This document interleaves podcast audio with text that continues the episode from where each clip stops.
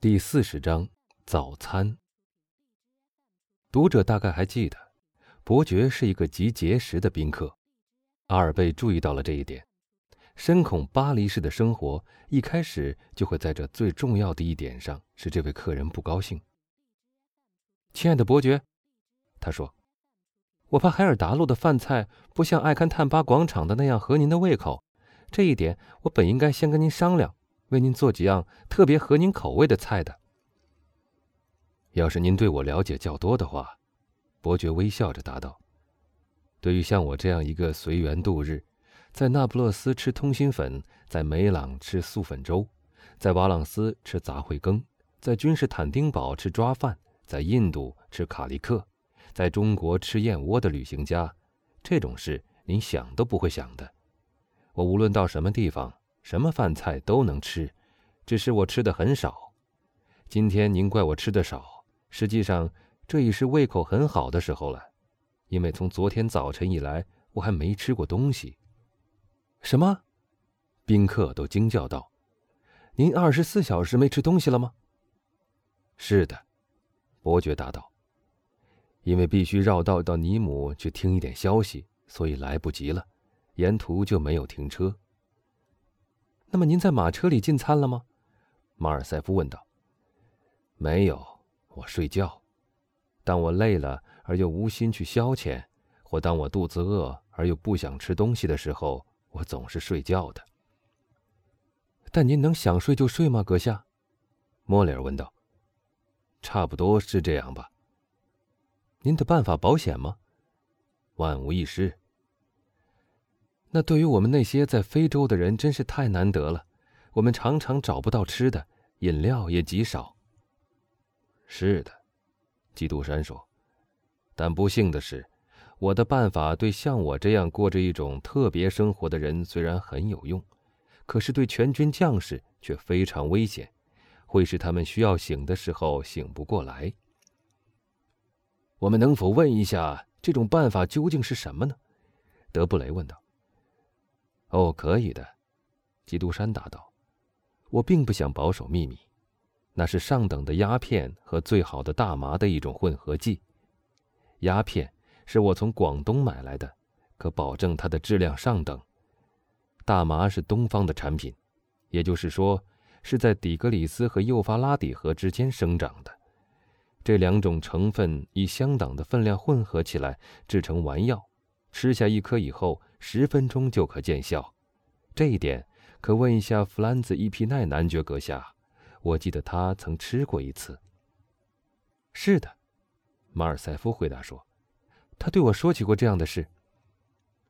但是，波尚说道，他站在新闻记者的立场上，仍抱着非常怀疑的态度。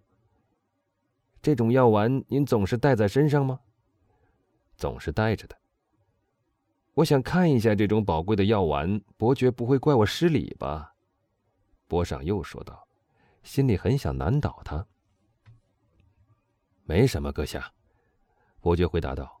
说完，他从衣袋里摸出了一只非常名贵的小盒子，那是整块翡翠镂刻成的，上面有一个精致的盖子，盖子一转，就从里面倒出了一粒淡绿色的小丸子，约莫有豌豆大小。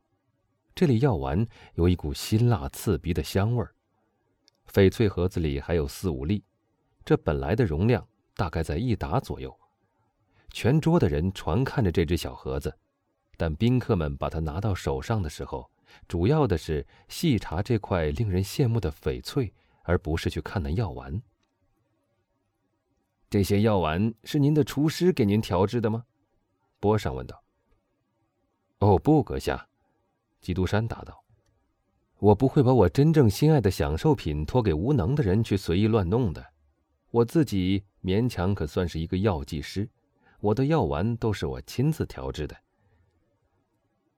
这块翡翠真漂亮，是我生平所见的最大的了。”夏多勒诺说道。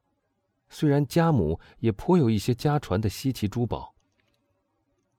我有三块同样的。”基督山答道。一块我送给了土耳其皇帝，他把它镶在了他的佩刀上；另一块我送给了我们的圣父教皇，他把他和拿破仑皇帝送给他的前任庇护七世的那一块一同镶在他的皇冠上了。他原来的那一块差不多也这样大，但质地没这么好。这第三块我留给了自己，我把它镂空了。虽然降低了它的价值，但用起来却非常方便。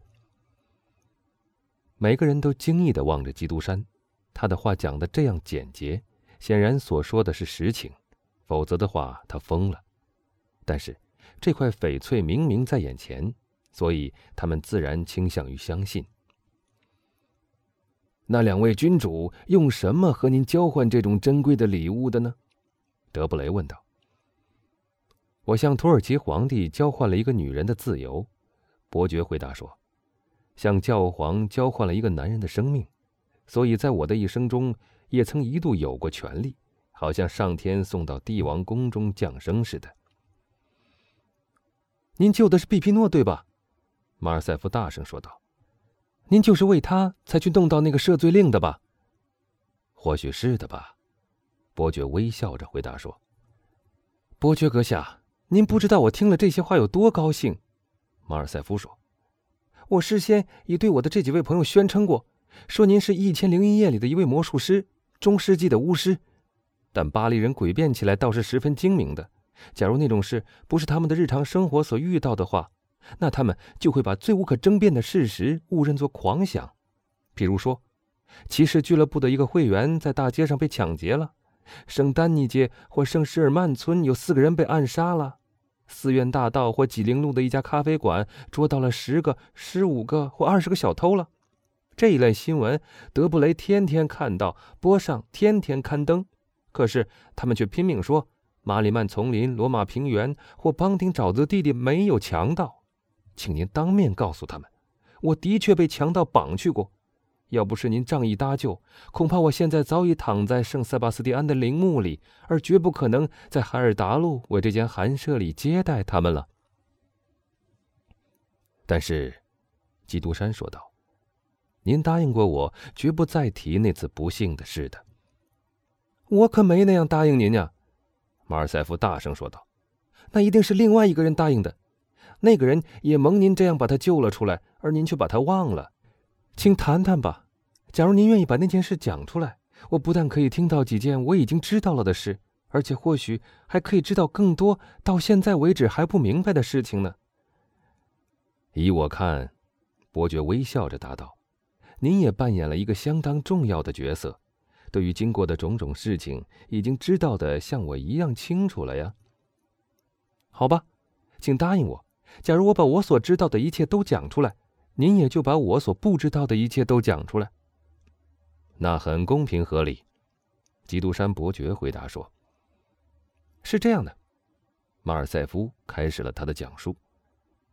接连三天，我自以为已经成了一个蒙面女郎青睐的目标，我把她看作了莉亚或鲍贝类的美女的后裔了，而实际上她是个化妆的农家女。我之所以说是农家女，是为了避免说农妇。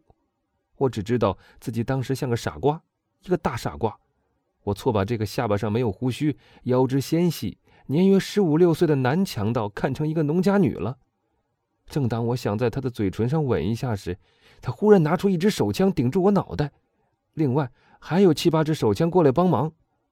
于是我被领到，我说的更确切些，是被拖到了圣塞巴斯蒂安的陵墓里，在那儿。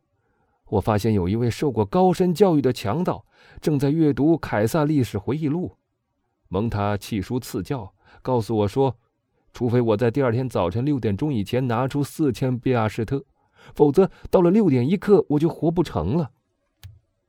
那封信现在还在，因为弗兰兹·伊皮奈还保留着，上面有我的签名，有罗吉·万帕先生的复言。我所知道的就这些了。我不了解的是，伯爵阁下。您究竟怎么使这些天不怕地不怕的罗马强盗这样尊敬您？说实话，弗兰兹和我的确都对您佩服极了。